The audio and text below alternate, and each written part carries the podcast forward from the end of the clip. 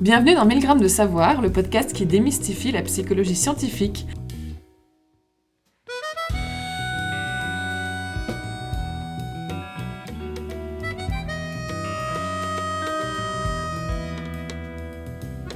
Bonjour, vous êtes en présence de Magali Beyla et de Pascaline Van Oost. Bonjour Magali. Bonjour Pascaline. Aujourd'hui, nous avons eu envie d'inviter Florence Stingambert. Florence, tu es professeure en psychologie du travail et des organisations à l'Université catholique de Louvain. Bonjour Florence. Bonjour Magali, bonjour Pascaline, merci de m'accueillir dans ce podcast. Avec plaisir. Avec plaisir. Donc, lorsqu'on entend parler de psychologie et du monde du travail, on pense souvent aux ressources humaines. Tu travailles sur la psychologie du travail et des organisations. Est-ce que tu peux expliquer ce que c'est? C'est l'un de nos premiers épisodes sur dans ce domaine. Oui, alors la psychologie du travail et des organisations, ben, c'est d'abord une branche de la psychologie, euh, ce qui signifie qu'on va s'intéresser en priorité aux individus, à leurs attitudes, à leurs émotions, à leurs comportements. Et la dénomination du travail des organisations ben, indique qu'on s'intéresse à l'étude de ces individus dans leur contexte professionnel et organisationnel. Donc on va chercher en fait à, comprendre les interactions entre les individus, les groupes et les structures en fait au sein des environnements de travail. Donc concrètement, ben, cette discipline va par exemple s'intéresser à euh, des questions comme la motivation, la satisfaction, la performance au travail, mais aussi euh, le bien-être ou la qualité de vie au travail avec des sujets comme le stress, mais aussi euh, l'épuisement professionnel bien sûr. Ou encore ben, le leadership et ou les réactions des travailleurs et des travailleuses face à un changement au sein de l'organisation. Un des sujets auxquels tu t'intéresses beaucoup, c'est la reconnaissance et la valorisation de l'entreprise vis-à-vis euh, de ses employés, euh, ce qu'on appelle dans le milieu de la recherche le soutien organisationnel perçu. Euh, comment est-ce qu'on peut recevoir un traitement de la part d'une organisation ou d'une entreprise? Oui, alors il existe plusieurs conceptions théoriques hein, de cette notion de reconnaissance et de valorisation au travail. L'approche qui a été proposée par Robert Heisenberger et ses collègues en, en 86 déjà euh, a fait l'objet en fait de, plusieurs centaines de travaux de recherche maintenant et consiste en effet à parler de soutien organisationnel perçu. Alors qu'est-ce que c'est? Euh, Eh bien l'idée euh, c'est que les travailleurs et les travailleuses développeraient en fait des croyances générales quant à la mesure dans laquelle leur organisation ou leur entreprise se soucie de leur bien-être et valorise leur contribution au sein de cette organisation. Mhm. Alors ça peut paraître effectivement bizarre hein, qu'on se fasse une impression générale de comment notre organisation nous traite. Mhm. Euh, mais en effet, les recherches ont montré que les travailleurs et les travailleuses avaient naturellement tendance en fait à personnifier leur organisation. Donc bien que l'organisation ou l'entreprise euh, dans laquelle on travaille ben, soit une entité relativement abstraite et quelque part assez loin, éloignée de nous quelque part, euh, il et elle ben, lui attribueraient des caractéristiques humaines, lui octroieraient des intentions plus ou moins bienveillantes à leur égard. Donc, il ferait encore, en quelque sorte un espèce de bilan hein, de toutes les actions, de tous les actes concrets que l'organisation a eu à leur égard, à travers ses, pratiques, à travers ses politiques, euh, à travers les décisions qui ont été prises au sein de l'organisation, mais aussi ben, à travers euh, les actions des managers aux différents niveaux euh, hiérarchiques de l'entreprise, pour en déduire finalement un sentiment général plus ou moins important de reconnaissance, de valorisation, de considération ou de soutien de la part de cette organisation. Donc, euh, c'est par exemple, si on prend notre exemple, euh, moi je travaille à l'UC Louvain et c'est comme si, euh, même si c'est une université, c'est une entité, je vais presque, enfin, je vais presque percevoir ça comme une personne en fait avec des traits et des caractéristiques. Euh. Exactement. Donc tu peux, euh, en tant que membre de, de l'UC Louvain, te dire, bah, l'UC Louvain, euh, elle est plus ou moins soutenante vis-à-vis de moi parce qu'elle me permet de faire mes recherches dans des bonnes conditions de travail. Ou au contraire, bah, j'ai l'impression qu'on ne se préoccupe pas du tout de moi ici et que, mhm. bah, voilà, on, peut, je, dirais, je, je, pourrais arriver à, à, à du burn-out et personne ne s'en soucierait. Quoi. Ok. Et donc, euh, quelles sont les conséquences euh, du soutien organisationnel? Qu'est-ce que ça change en fait? Ah ben, ça change tout, euh, parce qu'en fait, les recherches qui portent sur le sujet depuis maintenant des dizaines d'années hein, sont assez, assez claires et univoques. une reconnaissance et une valorisation élevée de l'organisation donnent lieu en fait à des conséquences positives à plusieurs niveaux. Alors tout d'abord, ben, quand les, membres du personnel sont reconnus, valorisés, soutenus par leur organisation, eh bien, on a tout d'abord un, meilleur euh, bien-être en fait euh, des travailleurs et des travailleuses.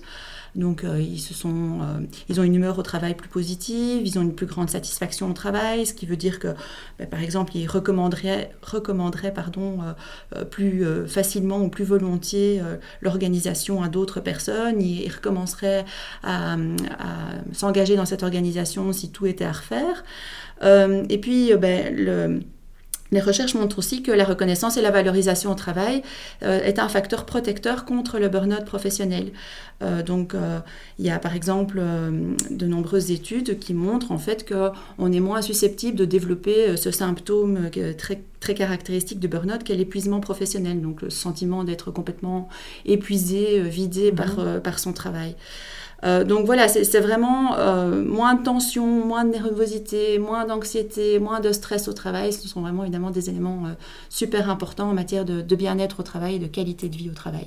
Alors la, deuxième catégorie de conséquences qui a été montrée aussi, c'est que les gens en fait qui se sentent euh, plus reconnus, plus valorisés par leur, leur organisation auront tendance à avoir une attitude plus positive en fait vis-à-vis de cette organisation et vis-à-vis du travail euh, qu'ils réalisent dans le cadre de cette organisation. Donc il y a de nombreuses recherches qui ont montré par exemple que euh, ces personnes qui se sentent plus soutenues, plus valorisées vont avoir tendance à être plus impliquées affectivement vis-à-vis de leur organisation, c'est-à-dire vraiment développer un lien émotionnel avec cette organisation, avoir le sentiment de faire partie d'une grande famille par exemple. Mm-hmm. ils sont plus identifiés identifiés à l'organisation, c'est-à-dire que ça fait davantage partie de leur image d'eux-mêmes que d'être membre de cette euh, organisation.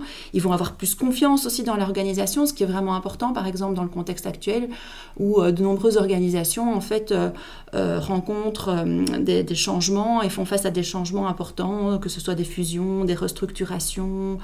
Euh, ben, ou, introduisent une nouvelle technologie ou ce genre de choses, ben, avoir un personnel qui se sent soutenu et reconnu, ben, c'est en fait euh, se donner plus de chances pour une organisation que ce personnel va ensuite se sentir euh, voilà, investi dans le changement et va être prêt à porter le changement et à mener le changement jusqu'au bout, à le faire vraiment aboutir. Donc ça, c'est la deuxième catégorie de conséquences. Et puis la, troisième et dernière euh, catégorie de conséquences que les études empiriques ont montré, c'est que euh, ben, les personnes qui se sentent plus euh, reconnues et valorisées par leur organisation vont avoir tendance à avoir des comportements au travail plus positifs.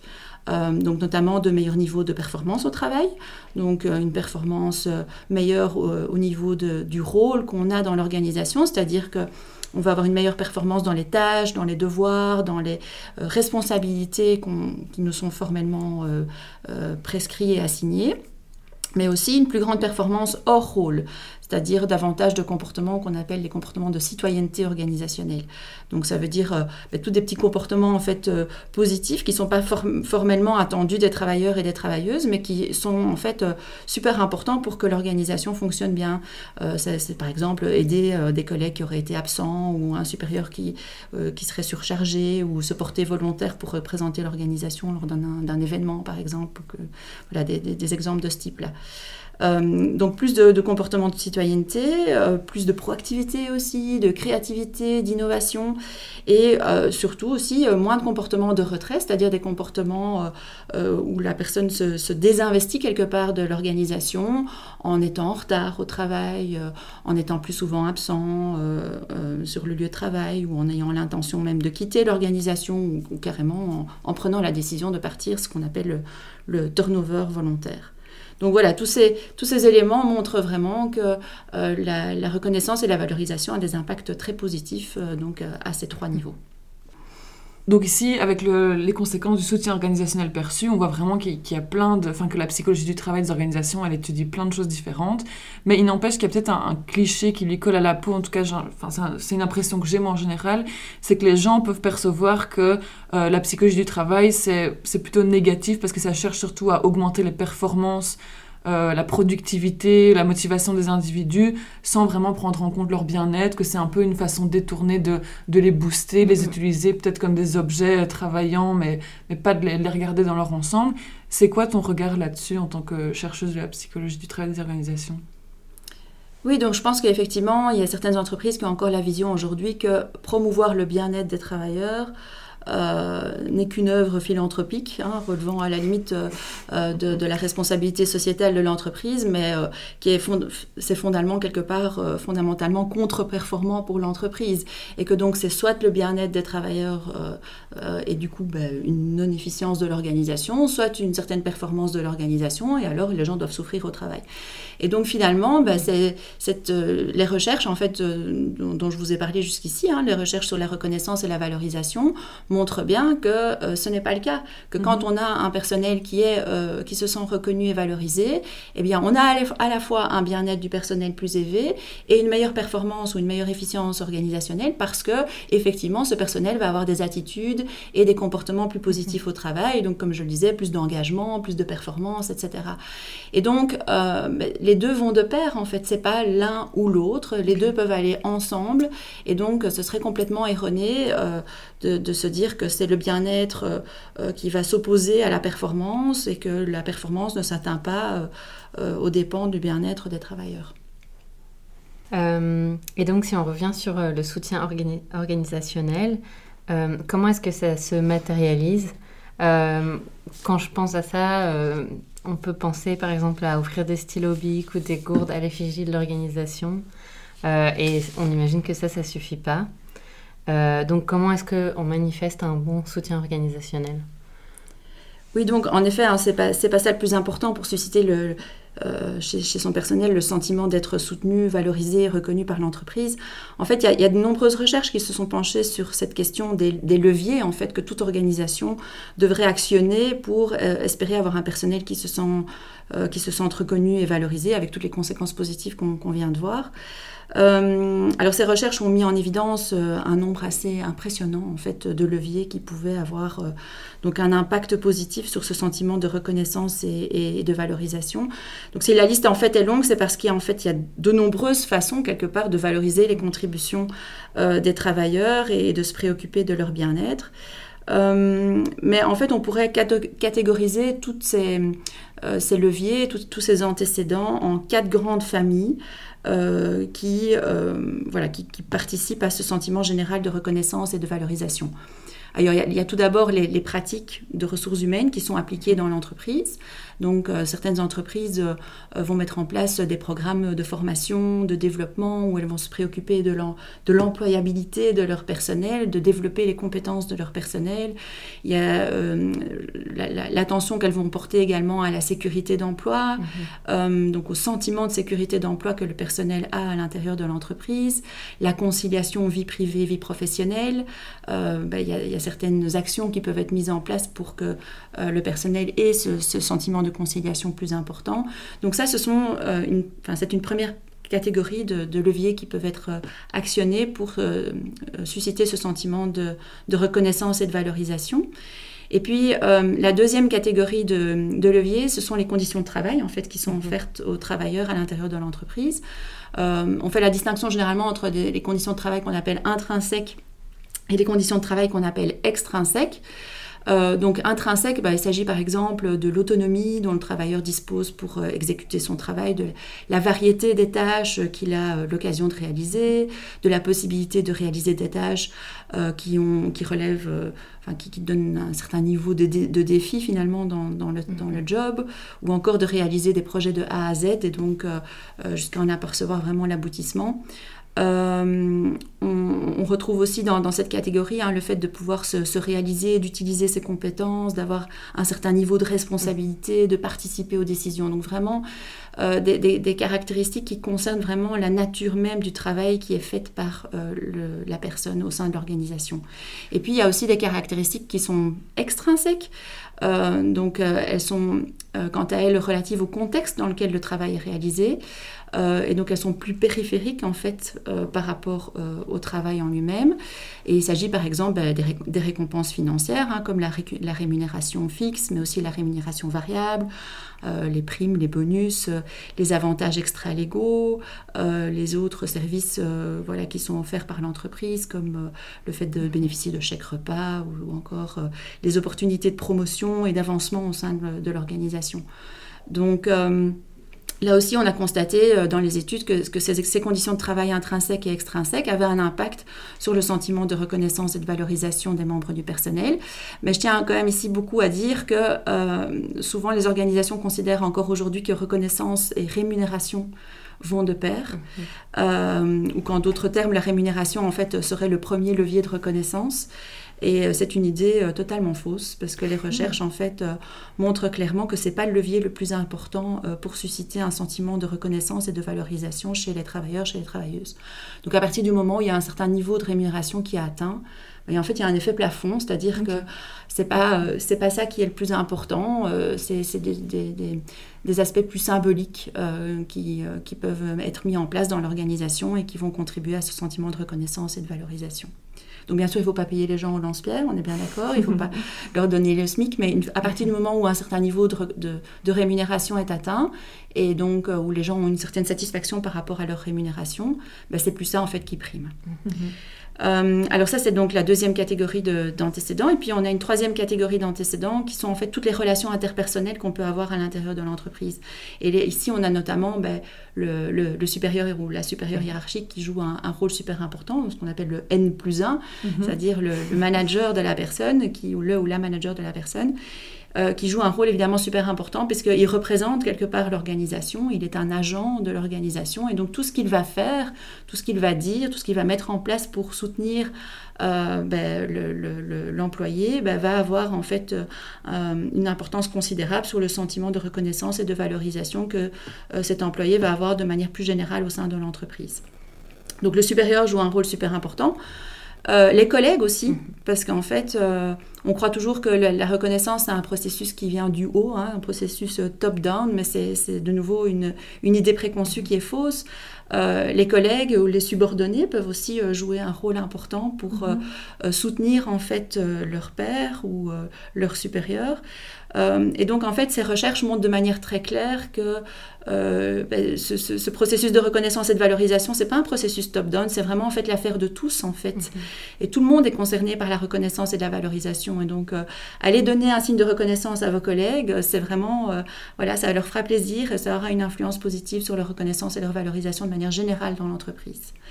Et puis, dernière, dernière catégorie d'antécédents, ben, c'est la, culture en fait qu'on a à l'intérieur mhm. de l'entreprise. Euh, ben, il y a des entreprises où on traite les gens de manière plus ou moins injuste, on va dire. Mhm. Euh, la justice qui est mise en place dans les procédures, la justice qui est mise en place dans les décisions, la justice qui est mise en place dans les informations qui sont données, ben, tout ça, ce sont des éléments super importants qui vont avoir un, un impact sur ce sentiment de reconnaissance et de valorisation. Est-ce qu'on respecte aussi les promesses qui ont été tenues dans l'entreprise? C'est un élément important. Et puis, ben, quel est le, le, climat général en fait de reconnaissance individuelle et collective qu'on peut avoir dans l'entreprise? euh, ben voilà, est-ce que de manière générale, on va valoriser les gens qui ont euh, fait un, gros travail, qui ont mené un projet difficile et qui l'ont mené à bien euh, en, se donnant à fond Il y a certaines entreprises qui ont des, programmes d'employés du mois. Dans certains cas, par exemple, c'est positif, pas dans tous, mais dans certains cas, ça peut être quelque chose de positif si l'entreprise est prête à mettre en place ce genre de, système de reconnaissance euh, individuel mais euh, public. Qu'est-ce qui fait que ça peut ne pas être positif le système d'emploi du moins Peut-être en deux mots parce que ça attise ma curiosité. Oui. Ben, en fait, dans certains cas, euh, les entreprises ne sont pas prêtes à ça parce que l'ambiance à l'intérieur de l'entreprise n'est pas suffisamment bonne entre les personnes. Et il y a plus de compétitivité mhm, qu'autre chose, une mauvaise relation entre les gens. Et alors, ça va attiser plutôt la jalousie, en fait. Le sabotage. Voilà. Et donc, les, gens, quand ils, ont, quand ils mhm. voient que leur collègue a eu euh, euh, le, le, le, le, award de l'employé du mois, ben, mhm. ça suscite un sentiment de jalousie plutôt que l'intention de, de, de féliciter la personne, etc. Donc ça dépend fort de la de l'ambiance de base euh, au, sein de l'organisation et de la culture générale au sein, au sein de l'organisation. Donc c'est pour ça que je dis toutes les organisations ne sont pas prêtes à mettre en place ce genre de système. Il faut vraiment être attentif et parfois être plus sur des systèmes de reconnaissance individuelle euh, privés plutôt mhm. que publics parce que parfois ça peut vraiment alors avoir des effets euh, totalement à l'inverse en fait de ceux qui sont attendus quoi. Mhm, mhm. Euh, bah donc, alors, bah, euh, quand on entend tout ça, le soutien euh, organisationnel, ça a l'air d'être vraiment une, une, formule magique. Bon, c'est très très large, mais on a l'impression qu'il y a plein de leviers pour avoir plein de conséquences positives. Donc du coup, est-ce que si une entreprise met ça en place, c'est gagné? Donc si on a un personnel qui sent soutenu, valorisé, considéré, c'est tout bon? Ou est-ce qu'il y a un peu des conditions de succès pour avoir un bon support organisationnel, un bon soutien organisationnel oui, donc comme on l'a vu, ben, donc il y a quatre catégories d'antécédents, hein, comme, je mhm. comme je disais. Puis ben, si on met en place ces quatre catégories d'antécédents, on peut espérer avoir du sentiment, ce sentiment de soutien, de valorisation euh, parmi les membres du personnel. Et puis ben, s'il y a ce sentiment de, de, soutien et de considération, de valorisation, il y a trois catégories de conséquences, comme je le disais, bien-être, attitude et comportement positif. Donc on peut imaginer qu'il y a une espèce de chaîne causale magnifique qui se met en place et que si on met en place les quatre catégories d'antécédents, on va avoir les, les trois catégories de conséquences et que tout va bien se passer. Euh, en réalité, c'est un peu plus complexe que ça. Euh, donc, il y a, comme, je disais, beaucoup de, leviers qui peuvent être actionnés. Certains, d'abord, ont plus d'influence que d'autres. Hein. Je vous disais, le, la rémunération n'est peut-être pas si importante que ça à partir du moment où il y a un, certain niveau de rémunération qui est donné dans l'entreprise. Donc, il y a des leviers qui sont plus importants que d'autres. Cette culture à l'intérieur de l'organisation est vraiment très importante. Le rôle du, N plus 1, du manager, euh, est vraiment très, très, très, très important aussi. Donc, ça, c'est une première chose. Ils n'ont pas tous le même poids. Euh, et puis la deuxième chose, c'est qu'il y a effectivement des, conditions de succès à respecter. Mhm. Euh, si vous dites merci à quelqu'un pour son travail, ben, il y a une certaine sincérité qui est mhm. importante dans la façon dont vous allez exprimer euh, vos remerciements. et donc le fait d'être sincère, d'être authentique dans l'octroi d'un signe de reconnaissance est vraiment quelque chose d'absolument primordial. Mhm. Donc ça, c'est une condition du succès, cette sincérité, cette authenticité. Euh, il y a aussi euh, le fait qu'il faut prendre en, considération euh, une certaine variabilité interindividuelle. Donc en fait, le besoin de reconnaissance est un besoin qui est assez universel. Mhm. donc c'est un besoin humain assez fondamental que nous avons tous.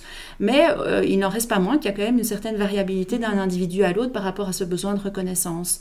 Euh, et donc ça, c'est aussi à prendre en considération. Donc c'est le rôle des, managers dans l'entreprise, hein, c'est de pouvoir identifier qui dans leur équipe a peut-être plus besoin euh, de, cette reconnaissance que d'autres. Mais donc il faut prendre en considération aussi cette variabilité interindividuelle.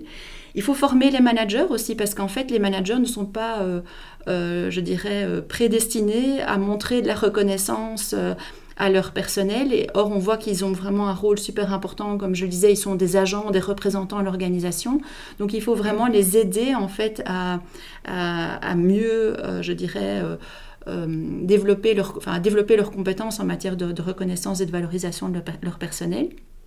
Il faut prendre en considération le, contexte organisationnel. On le disait il y a un instant, toutes les organisations ne, peuvent, ne sont pas prêtes à mettre en place tous les leviers euh, dont je parlais, notamment euh, cette, cette, fameux award de, de l'employé du mois. Euh, et puis, il est très important aussi que l'organisation communique en fait par rapport à ce qu'elle met en place ou ce qu'elle ne met pas en place. Parce que parfois, une organisation met en place des conditions de travail très favorables et en fait, euh, les employés ne se rendent pas compte que euh, ça vient vraiment d'une intention de l'organisation pour contribuer mm. au bien-être du, personnel. Ou à l'inverse, ben, l'entreprise ne, met en place des conditions de travail négatives, ou en tout cas ne, voilà, n'arrive pas à changer des conditions de travail négatives. Euh, eh bien parfois c'est parce qu'il y a des, prescrits légaux qui font qu'elle est bloquée, elle est coincée par rapport à certaines choses, et mm-hmm. elle est obligée de de, fonctionner d'une certaine façon et du coup ça, ça empêche, ça entrave le travail des gens, etc. Donc communiquer sur pourquoi elle donne certaines conditions de travail négatives, euh, positives pardon, ou pourquoi euh, elle n'est pas en mesure de changer des mhm. conditions de travail négatives, c'est vraiment super important. Donc voilà, ça c'est vraiment, je dirais, euh, les, les, les, cinq, je pense, conditions du succès pour que ces leviers active la reconnaissance et euh, la valorisation parmi les membres du personnel avec les, conséquences positives que nous avons vues. Donc, euh, on t'a déjà un peu évoqué ça dans tes réponses. On voit que ça va se manifester à différents niveaux. et notamment, en fait, on peut se demander à quel point ça va être important d'avoir un support organisationnel, donc qui soit vraiment perçu au niveau de l'organisation par rapport à un support d'un ou d'une supérieure hiérarchique ou, euh, de mes, ou euh, des collègues, par exemple. Donc, euh, imaginons, je suis dans une équipe avec des collègues qui sont super soutenants et une boss qui est très soutenante aussi. Est-ce que ne pas avoir ici, ne pas percevoir de soutien de la part de mon organisation, ça va quand même avoir des conséquences négatives Ou est-ce qu'il y a des situations comme ça ou Est-ce qu'il y a des, des recherches qui se sont intéressées à ça? Oui, tout à fait. Et c'est vraiment une super bonne question parce qu'en fait, euh, euh, il y a quelques dizaines d'années, quand on entrait dans une organisation, on y faisait toute sa carrière mhm. et donc le, la, source organisation était en soi, je dirais, une entité hyper importante pour euh, susciter des attitudes et des comportements au travail très positifs. Et donc aujourd'hui, on peut vraiment se poser la question de est-ce que l'organisation est encore une entité qui fait mhm. sens pour les gens? Parce qu'on a des, carrières qu'on appelle maintenant nomades, c'est-à-dire que tous les, les 3, 3 à 5 ans, mais les gens changent d'entreprise et donc on pourrait se dire ben, les, les, entités qui sont plus proches de la personne, c'est-à-dire justement ben, son supérieur ou sa supérieure hiérarchique, ses collègues, son groupe de travail, ben, ce sont des entités qui sont plus importantes finalement que l'organisation dans son ensemble, qui est une entité, comme on le disait, abstraite, distale, etc.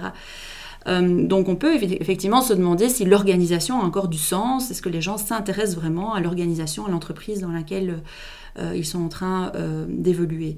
Et en fait, euh, les recherches se sont penchées sur cette question ces dernières années et ont montré qu'effectivement, ben, l'organisation a encore un rôle super important à jouer et que voilà, les employés se, questionnent vraiment sur l'organisation, ses intentions plus ou moins bienveillantes. Euh, vis-à-vis de, son personnel. Et donc, euh, par rapport à la reconnaissance et la valorisation en particulier, euh, les recherches ont montré que si on se retrouve dans un environnement où le supérieur ou la supérieure est très soutenant, les collègues aussi euh, sont très soutenants, sont très valorisants, etc. C'est super, mais ça ne suffit pas du tout. Donc en fait, il faut vraiment que euh, l'organisation aussi euh, le soit pour qu'on ait des effets positifs en matière de, bien-être au travail notamment.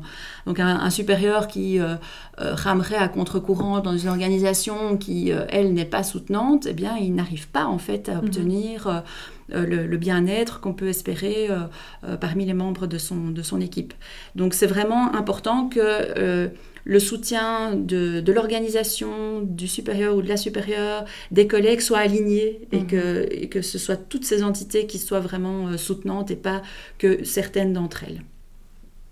Bah, donc une question qui, qui, nous vient, enfin qui me vient en tout cas quand, quand j'entends tout ce que tu dis, c'est euh, est-ce que ces, recherches sont entendues? Est-ce qu'elles sont connues des organisations? Parce qu'il y a l'air d'avoir euh, voilà, plein de pistes pour la société euh, civile ou en tout cas pour les organisations. Est-ce que c'est des recherches qui sont diffusées? Est-ce qu'elles sont entendues? Est-ce que, voilà, Comment est-ce que ça communique? Est-ce que ça percole de leur côté? Alors c'est très variable d'une organisation à l'autre, je dirais. donc il y, a des organisations qui ont bien compris l'importance de ce euh, voilà, de ce genre de sujet et qui sont très actives sur ces questions de, reconnaissance. Euh, d'autres qui vont encore, comme je le disais, associer reconnaissance à rémunération et donc en fait qui loupent quelque part, je dirais mhm. vraiment, qui passent à côté du, sujet et qui ne se rendent pas compte de l'importance. Euh, bah, notamment de la dimension symbolique dans cette notion de reconnaissance et de valorisation. Et puis on a aussi des, entreprises qui se dédouanent un peu, qui mettent toute la responsabilité sur les épaules des managers et de leur ligne hiérarchique, ah. euh, et qui euh, pensent que la question de la reconnaissance doit être portée en fait par ces managers et, que c'est leur, responsabilité. Et euh, bien sûr, on l'a vu, les managers ont un rôle, mais comme je le disais, les, organisations ont aussi dans le rôle à jouer au niveau vraiment organisationnel, mmh. institutionnel. Et ça, c'est parfois quelque chose qui est euh, trop peu entendu, en fait, et trop peu euh, euh, mis en place ou considéré dans les organisations. Donc il y a encore du travail à faire à ce niveau-là, de la part des organisations. Clairement. Ben, aujourd'hui, on assiste à, plein de changements dans le monde du travail. C'était une, dernière question pour un mm. peu prendre de la hauteur sur le, voilà les changements euh, sociétaux qui, existent, en tout cas les changements dans le monde du travail. Euh, on entend parler d'une digitalisation du travail, peut-être aussi avec la, pandémie qui est passée par là, des nouvelles façons d'organiser le travail, le flex desk. Donc si j'ai bien compris, c'est quand les employés n'ont pas un bureau personnel attitré, mais qu'ils prennent un bureau qui est disponible ce jour-là. Euh, est-ce que ces nouvelles approches sont étudiées? Quels impacts est-ce que ces, ces, nouvelles approches ont sur, le, sur les travailleurs et travailleuses? Oui, donc ce sont des, tendances euh, managériales qui sont euh, fort étudiées en psychologie du travail des organisations.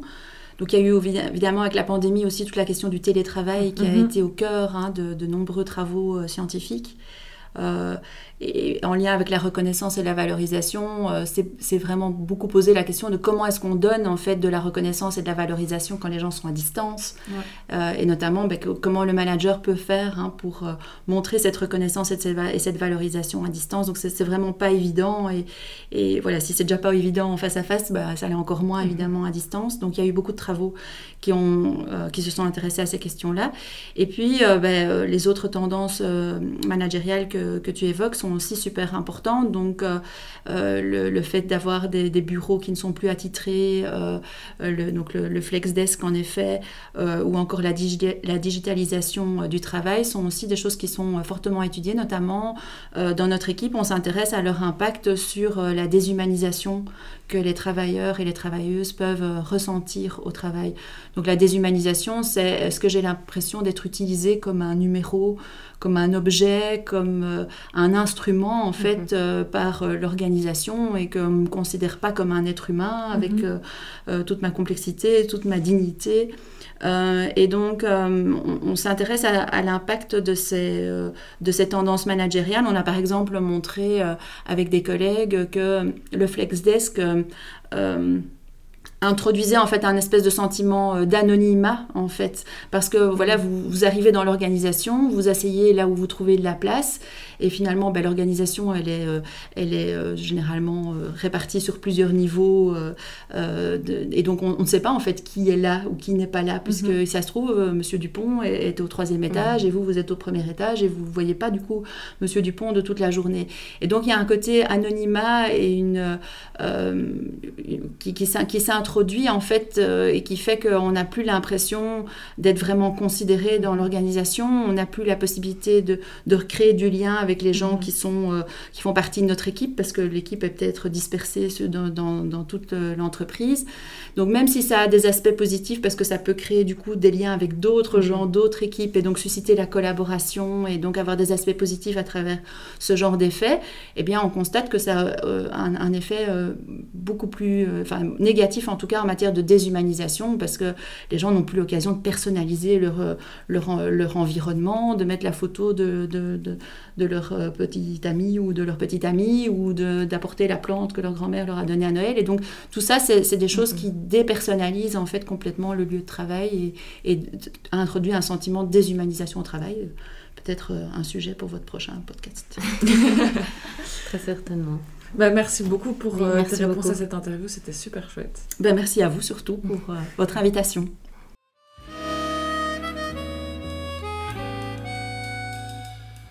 Nous espérons que vous avez apprécié l'écoute de cet épisode 1000 grammes de savoir, une interview de Florence Tinglambert.